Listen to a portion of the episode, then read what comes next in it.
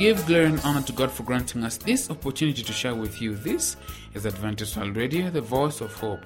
Welcome, my dear listener, to this promising session of the New Life program. I'm your presenter, Samuel Maange. Pastor Kigondo Ndege is on standby with the family of segment today. He'll be talking about who has an affair and why. Pastor Prosinanga will also be joining us during the Bible session to talk about fear.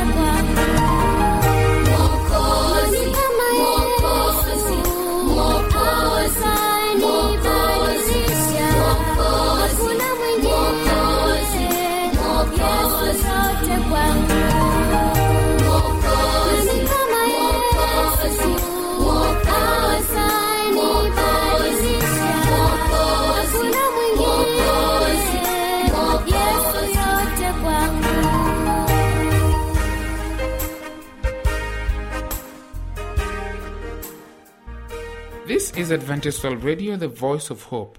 It is now time for the family of segment. Join me as I welcome Pastor Nanga. Be blessed.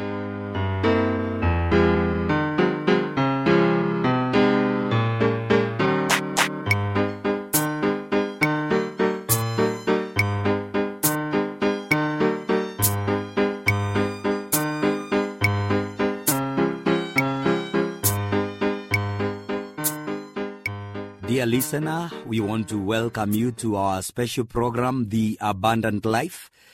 which is based on John 10, verse 10, where Jesus said, I have come that they may have life and have it to the full. And I believe that this abundant life also extends to our family life. The topic today is who has affairs and why.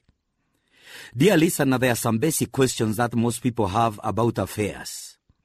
One question is, who has affairs? Second question is, why do people have affairs? Third question, how prevalent are affairs? So, who has affairs? You see, we tend to think that only bad people have affairs, and only people in bad relationships have affairs. But dear listener, I want to tell you, no one is immune from an affair. Monogamy is something most people say they believe in and they want for themselves. Actually, every survey ever done on this question shows a high percentage of people think monogamy is important to marriage and that affairs are wrong. But I believe in monogamy as an ideal doesn't prevent large numbers of people from having extramarital affairs. Most people don't intend to have an affair, and most people don't think it will happen to them.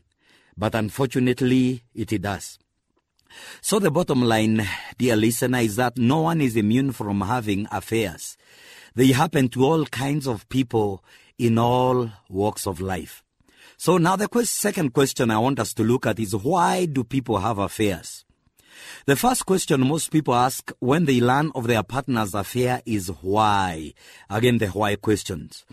And the answers they come up with are usually based on personal blame. They blame themselves, they blame their partner, they blame their relationship or the third party. They see it strictly as a personal problem, a personal failure of the people involved. This, unfortunately, is a very simple explanation for a very complex question. Usually, dear listener, there are three different kinds of forces that are working together, driving people towards affairs. First ones are forces within the individual that pull them towards affairs. Forces within the individual that push them towards affairs and their societal factors. Forces within the individual that pull them towards their affairs, these include attraction, know, for sex, uh, companionship, uh, admiration, and power. There is a concept of novelty, something new, excitement, uh, risk, uh, ch- or challenge. There is curiosity or enhanced self image or falling in love. And the forces within the individual that push them towards their affairs are desire to escape or find relief from a painful relationship. Well, there is the issue of boredom where the marriage goes in the rut. There is the desire to fill gaps in an existing relationship. There is the desire to punish one's partner. There is the need to prove one's attractiveness or worth. And there is the desire for attention. What about uh, societal factors? You see, affairs are glamorized in movies, uh, soap operas, romance novels, and TV shows of all kinds. Public disclosure of public figures having affairs is headline news because we are fascinated and titillated by hearing of others' affairs. You see, people are bombarded with images of women as sex objects in advertising and marketing campaigns. Over and over, the message to men is that the good life includes a parade of sexy women in their lives. Women unfortunately buy into this image and strive to achieve it.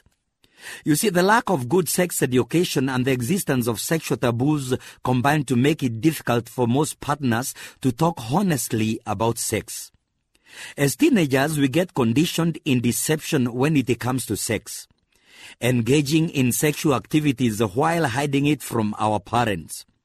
The code of secrecy is a major factor in affairs because it provides protection for the person having affairs and leads them to believe they wouldn't get caught. So, dear listener, the bottom line is this. There is no single one reason a person has an affair, there are usually many reasons, including those of the forces that pull them towards affairs, some of the forces that push them towards affairs, combined with the influence of the general factors in society that contribute to affairs. So, the last question I want us to look at today, dear listener, is how prevalent are affairs? Conservative estimates are that 60% of men and 40% of women will have an extramarital affair. These figures are even more significant when we consider the total number of marriages involved, since it's unlikely that all the men and women having affairs happen to be married to each other. Even if half of the women having affairs, or that is 20%, are married to men not included in the 60% having affairs, then at least one partner will have an affair in approximately 80% of all marriages. Studies dealing exclusively with men indicate a continuous increase in the number of men having extramarital affairs. The increase for women having affairs has been even more significant.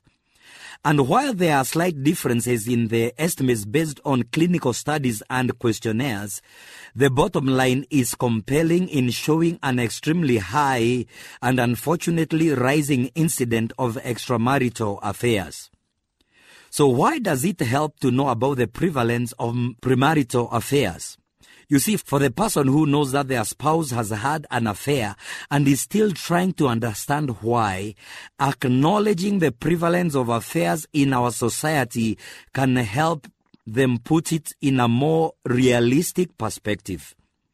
Understanding just how many others face the same situation, regardless of who they are or who they are married to, can help break the sense of being so alone, so isolated, or singled out for this experience. This knowledge can help overcome the feeling of why me. People who have not yet faced this issue, either in their own lives or with their friends or family, would do well to start with a realistic picture of the frequency of affairs in society as a whole. It's not that the sheer frequency means it will happen to any specific person, but it does say a lot about the kind of support to expect from society for remaining monogamous versus having affairs. We need to make a commitment to face the reality of affairs and address the issues in a more responsible way, both individually and as a society. Dear listener, this is the bottom line. Most of us expected monogamy to be a normal part of marriage or any committed relationship. Unfortunately, the reality is that monogamy is not the norm. Our fallen human nature pulls us away from monogamy, which is God's ideal for us. On our own, dear listener, we cannot make it. But like Paul said, we can do all things through Christ who gives us strength. Dear listener, as we conclude this broadcast, may we trust and depend on God's grace to enable us to be faithful to our spouses as long as we are married, is my prayer in Jesus' name. Amen.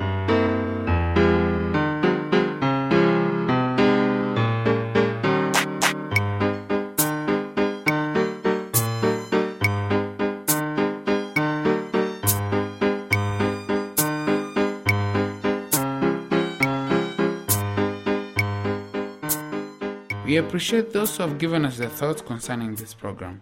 We are here just for you. For those who've never communicated to us, you can start today by writing to the producer, Adventist World Radio, PO Box 42276, code 00100, Nairobi, Kenya.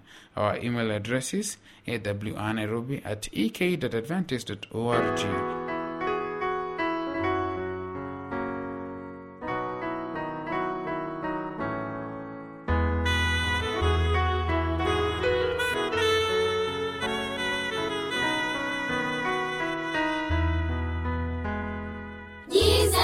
Jesus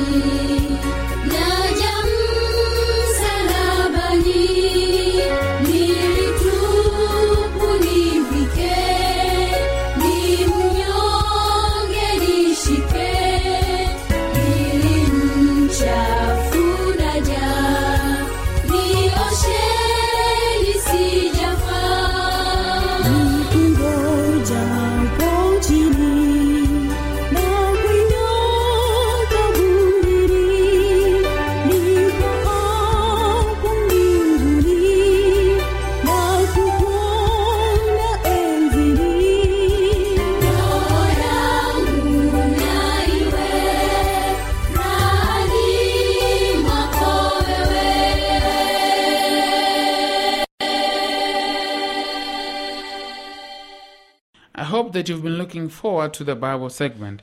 Join me as I welcome Pastor Prosin Nanga.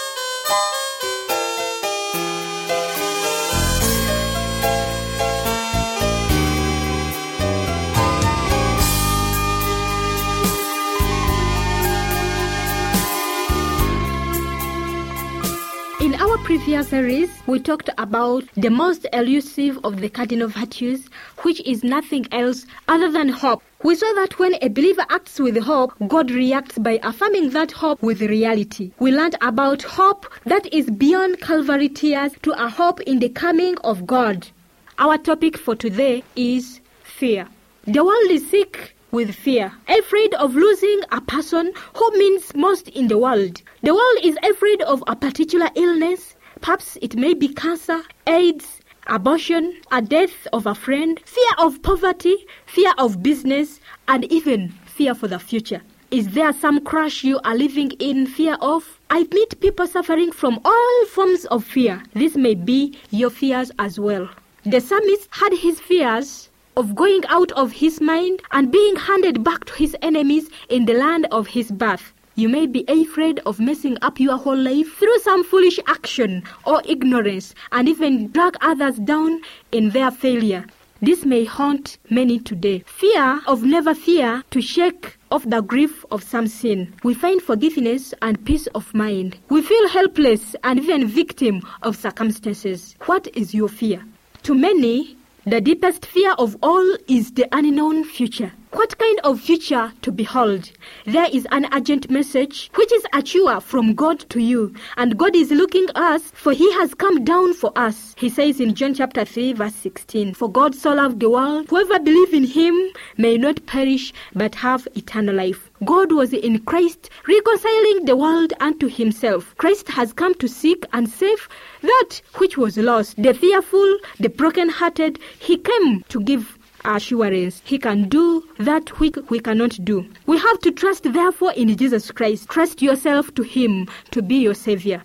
His perfect love will cast out fear, for God has not given us the spirit of fear, but the power of love. In 2 Timothy chapter 1 verse 7, he delivers from all the powers of fear. Jesus calls out all who labor and all who are heavy laden, and he says that I will give you rest. Those who are laboring under the doubt of fear, all that who are laboring, could you bring all your doubts and fears to Jesus Christ? For he is ready to take and receive you. We may have little faith, but let us place this little faith in the great Savior. Faith comes by hearing, and hearing by the word of God. Romans chapter 10, verse 17 tells me so. The more you read the Bible and the more you trust in Jesus, He never goes back on His word. He will never break a promise. The more we trust in Him, the more trustworthy we see Him, then we put all our trust and confidence in Him. To be the more natural, it is for us to put our trust in Him. Don't panic. God is in control and is still on the throne. He is the supreme exercising his sovereignty over all the affairs of the nation. Science is only discovering what he has uncovered. He has gotten the whole world in his hands and he is working out his own purpose. One day, I believe, history will be wound out by its creator.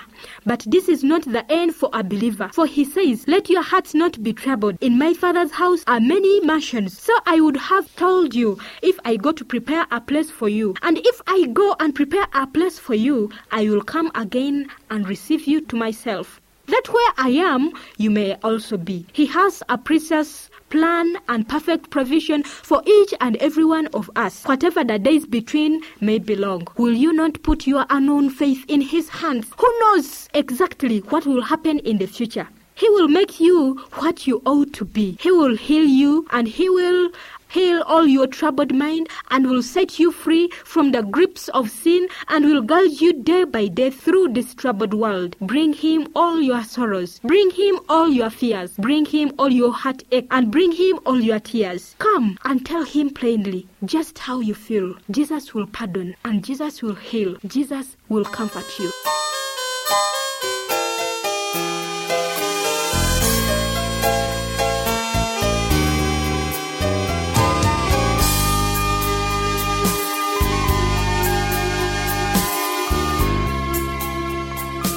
It has been nice having your company. In case you have any views, comments, or questions about the show, kindly write to the producer, Adventist World Radio, PO Box 42276, code 00100, Nairobi, Kenya.